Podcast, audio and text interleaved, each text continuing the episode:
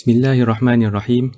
Alhamdulillahirabbilalamin wassalatu wassalamu ala sayyidil mursalin wa ala alihi wa sahbihi ajma'in.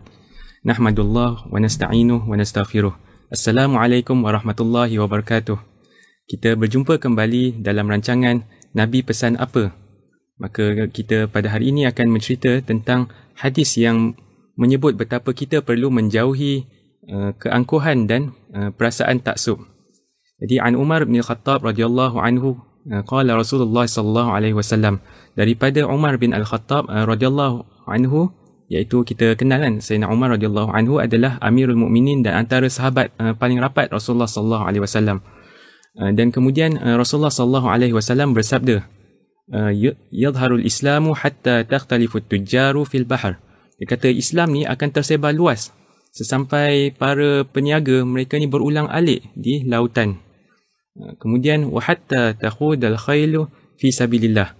Sehinggalah uh, kuda-kuda semua uh, berarak berjihad apa terlibat di jalan Allah Subhanahu Wa Taala. Thumma yadhharu qaumun yaqra'una al-Quran. Kemudian datanglah satu kaum satu golongan manusia ini mereka ni membaca al-Quran. Mereka banyak membaca al-Quran mungkin mereka mempelajarinya yaqulun tetapi mereka ni berkata mereka semua berkata man aqra'u minna siapakah yang lebih banyak membaca Quran daripada kami? Uh, man a'lamu minna? Siapakah yang lebih alim, lebih berilmu, lebih mengetahui daripada kami? Man afqahu minna? Siapakah yang lebih faqih, yang lebih memahami agama berbanding kami? Maksudnya mereka bercakap ini dengan perasaan bangga, uh, angkuh dan seolah-olah uh, bila mereka mengatakan kami itu maksudnya kelompok mereka sahaja. Mereka ada taksub kepada kumpulan atau kelompok yang mereka berada di dalamnya. Thumma qala li ashabihi.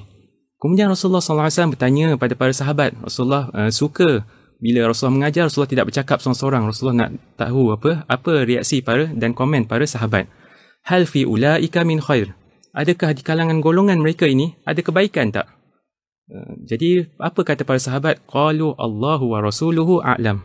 Allah dan para rasul dan rasulnya uh, dan Rasulullah sallallahu alaihi wasallam mereka lah yang lebih mengetahui. Jadi uh, sahabat mereka tidak memandai-mandai ya. Mereka apa bila mereka tidak tahu mereka mengaku.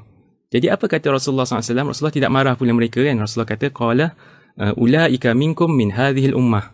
Mereka ni dari kalangan kamu, orang Islam juga, bukan orang munafik, bukan orang kafir, bukan orang yang sesat. Wa ulaika hum waqudun nar. Tetapi mereka ni akan masuk neraka kerana keangkuhan tadi. Uh, mereka bahan bakar api neraka. Jadi uh, hadirin yang dirahmati Allah sekalian, kita boleh melihat pengajaran yang mendalam daripada hadis ini.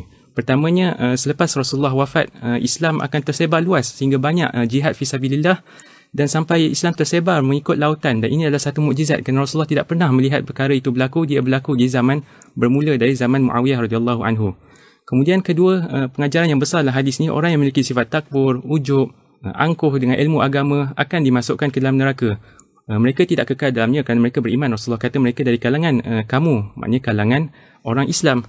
Tetapi itu adalah dosa besar. Angkuh itu adalah dosa besar.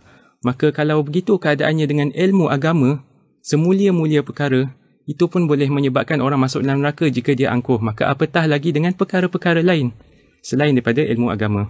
Uh, kemudian membaca dan mempelajari Al-Quran sepatutnya menjadikan kita ni lebih suci jiwa kita. Kita lebih ikhlas, lebih tawaduk dan sebagainya. Sebab itu Rasulullah menyebut yang mereka hanya membaca Al-Quran seolah-olah tidak meninggalkan bekas yang baik ke dalam diri mereka. Kemudian golongan yang angkuh ini biasanya muncul waktu kesenangan. Maknanya lepas Islam dah tersebar luas, mereka tidak merasai uh, kesusahan uh, uh, zaman perjuangan. Dan mereka menggunakan perkataan kami tadi kerana ketaksuban mereka terhadap kelompok mereka semata-mata. Jadi saya tutup uh, kita punya perbincangan hari ini, uh, hadis pada hari ini dengan firman Allah "Wa fawqa kulli dhi 'ilmin 'alim." Dan apa? Dan daripada setiap orang yang berilmu tu ada orang yang lebih berilmu. Itu dalam surah Yusuf ayat 76. Jadi uh, daripada ayat ini kita faham bahawa kalau kita apa? Kalau kita ingin bertanya siapakah yang lebih alim daripada kami, yang lebih berilmu pada kami, kita bertanya sebab kita ingin belajar daripada mereka. Kita berjumpa lagi dalam episod akan datang. Uh, Assalamualaikum warahmatullahi wabarakatuh.